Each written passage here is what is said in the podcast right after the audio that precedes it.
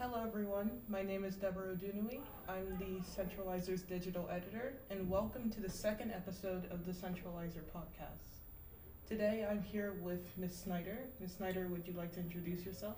Sure. Hi, everyone. It's Miss Snyder here. All right. So, Miss Snyder, you are the roster chair for Central, is that correct? Yes, that is correct. So, I'm sure a lot of people are curious now that the spring is coming up about subject selection. So, I wanted to ask you a few questions about it. Is that okay? Absolutely. So first, I'm sure a lot of people are curious about how rosters are made. Can you give us like a brief idea about that? Sure. So, rostering is um, a beast. It is a very large undertaking. Um, it has lots of components. Um, but basically, I create what's called a master schedule. So, the master schedule is going to be a template or a layout of when all of our courses meet. So, the main things that I always have to keep in mind are rooms. We have a very limited amount of rooms here. So, the first thing I always do is I figure out what rooms are available in our building, who's going to be floating in during certain periods. Because even if a teacher has their own classroom, it's not really their own because other teachers use it when they're not. So the first thing I consider is physical space. Then um, I consider balance. So it's really important when I'm making a schedule that all ninth grade courses happen throughout the seven periods, that all 10th grade courses th- happen throughout the seven periods. So I consider balance, like to make sure that they're evenly dispersed throughout the day, to make sure that not all ninth grade math classes meet at the same time, because that would create an imbalance in other places. Another thing I really have to consider is lunch. Students hate first lunch and second lunch. And honestly, a lot of kids hate sixth lunch. Seems like most students really want either seventh or a middle of the day, third, fourth, or fifth. But unfortunately, if you overfill the middle of the day, the prime lunches, it creates imbalance throughout the schedule. That's why, and Mr. Cannengeiser, um, the centralizer sponsor, can speak to this. Certain first period classes will be overfilled because I try to make it where less kids have first lunch, but what ends up happening then is more kids have to be in classes. So there's just a lot of basically complicated things I have to keep in mind. Then I make the master schedule. Then what I do is I run a, an automatic load. So I plug in one by one the master schedule. I use a computer program. It's the same thing you use, Infinite Campus. I run it. It takes about two days because it's thousands and thousands of student requests go in, and then I get a percentage. That percentage, the closer it is to 100%, means I did a really good job. It's never good at first. I'm lucky if I hit 60%. Then I go in and I look for issues. Did I mess up? Do I have two classes at the same time? Do I have two teachers teaching two different classes at the same time? I fix my errors. I run it again. As the percent climbs up closer to 90, then I start hand rostering. I say, oh, uh, Ms. Snyder has an issue where she wants to take AP European history, but she also wants to take children's literature. Uh oh, they only meet once per day and they only meet at the same time. I'm going to have to email the student and figure out which one does she want to take. So that's what we call a singleton error, meaning like classes overlap with each other. And that's what I do. So I do an automatic load first, and then I go in one by one and address every single issue. The toughest thing I have to work with as freshmen because of the half year art and music electives, because they never end up rostering right. And I basically have to do that by hand for 600 plus ninth graders. So I basically spend about 200 hours from May through end of August. That's my biggest time. That's when you'll notice I'm sending everyone emails during that like end of summer, beginning of the school year time. And that's kind of the process of roster right there in a nutshell. Wow, that sounds really complicated. it is. Mm, So subject selection usually happens in the spring or late winter. Yep. Do you have an idea of when it is for this year? I do. It's I'm really glad we're doing this podcast because I just received information from the school district. They actually haven't made it public yet to all schools, but I am persistent and kept emailing what we call school organization. They run rostering and course selection for the district. Nothing has been published, so all these dates are tentative, but this is what I have so far. Um, it looks like the third week in February will be when they allow Central students to pick their classes. Um, so, based on that, I made a rough timeline, and basically, I will share information with students, basically, um, a big subject selection guide. So, a list of all the courses that we offer. Anyone who's been here before, the process is going to look exactly the way it did last school year.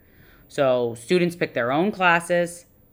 Um, they use this larger subject selection guide to decide what they want to take. Obviously, there are courses you have to take each year. I very clearly write that out in this uh, course selection guide. Also in this PowerPoint that I'm going to share with students. Um, it looks very similar to the one I shared last year.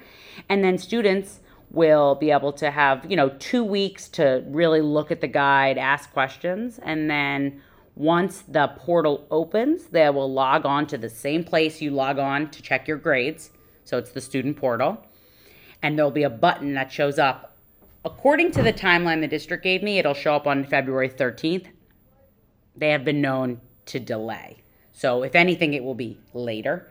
Um, it will call, be called Academic Plan. You'll click it, and it'll show your ninth grade, 10th grade, 11th grade, 12th grade, and students will select classes for the next year.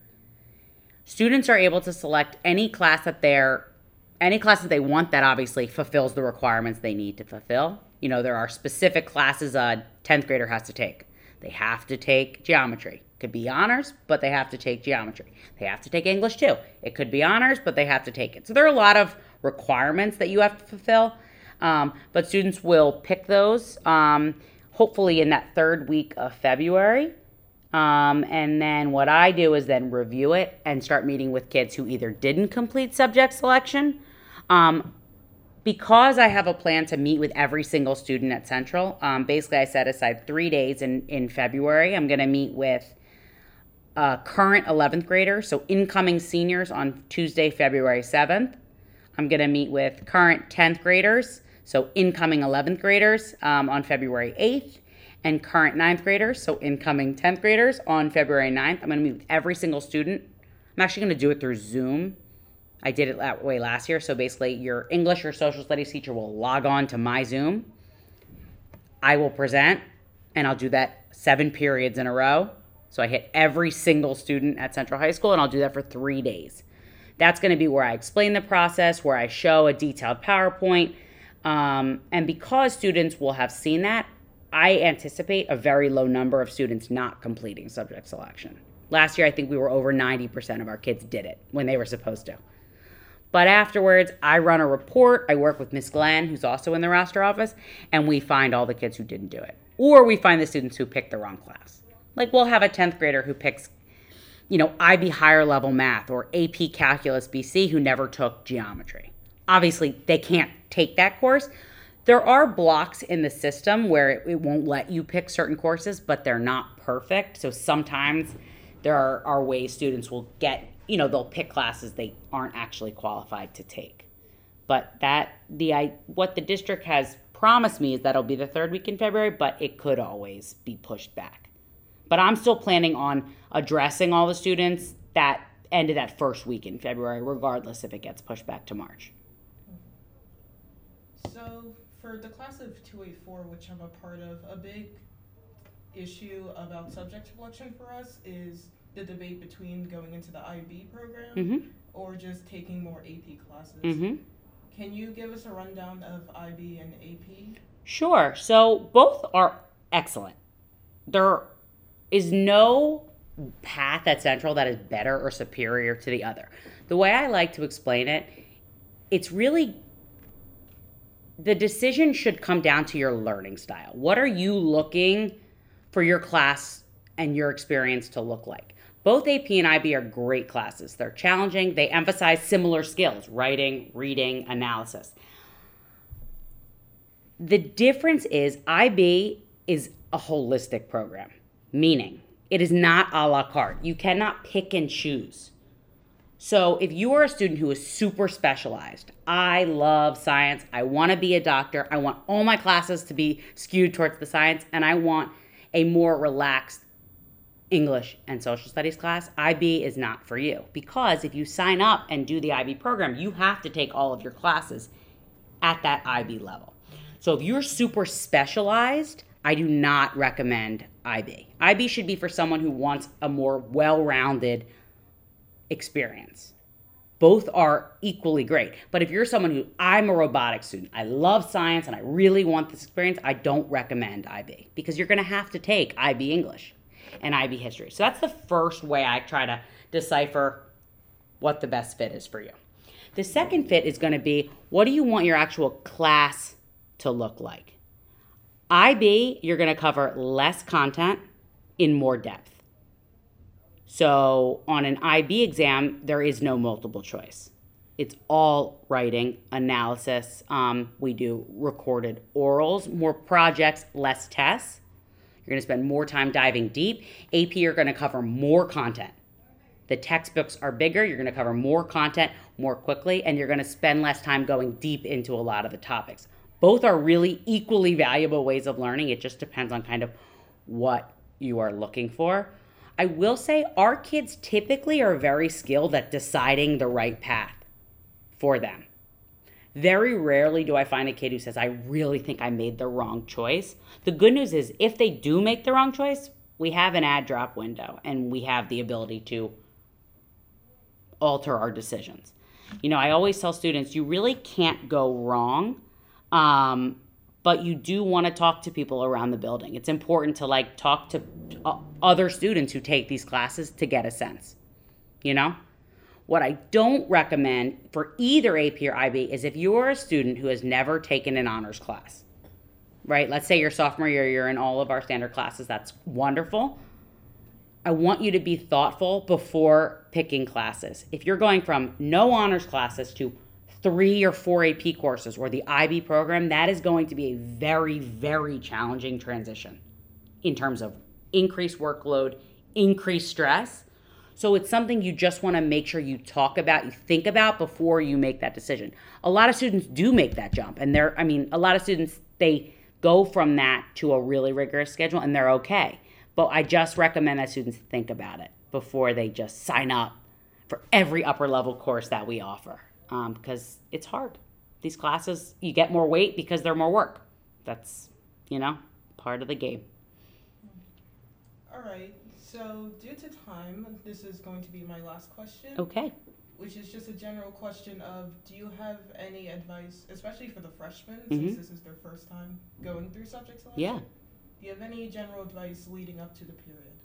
So I um, would tell them to take a breath and relax. Um, the good news is changes can be made. It is not set in stone. So let's say you pick your classes and before the end of the year you change your mind.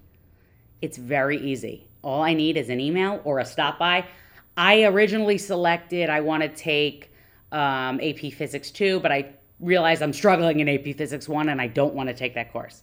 It takes me about 15 seconds to alter someone's course plan. So while it gets locked out for students, I always have access to it. It never goes away. So there's just no reason to panic. Yes, you want to think about it, you want to be thoughtful, read the course selection guide, but it is not set in stone. It can be altered. And if anything, this year is the easiest time for me to alter it. When it becomes challenging is after add drop next school year, once you're already in the classes. But before students start the classes, it takes very, very little amount of time for me or Miss Glenn to change it. So, you know, do your best, think about it, be considerate, but realize like there's no reason to stress out to the point where there are kids who make themselves sick. I don't know what to take. I, I can't believe I have these options. Just, it'll be okay. Pick what, you, what really stands out to you, and if you want to change it, there are many opportunities to change it. All right. Well, that should be everything.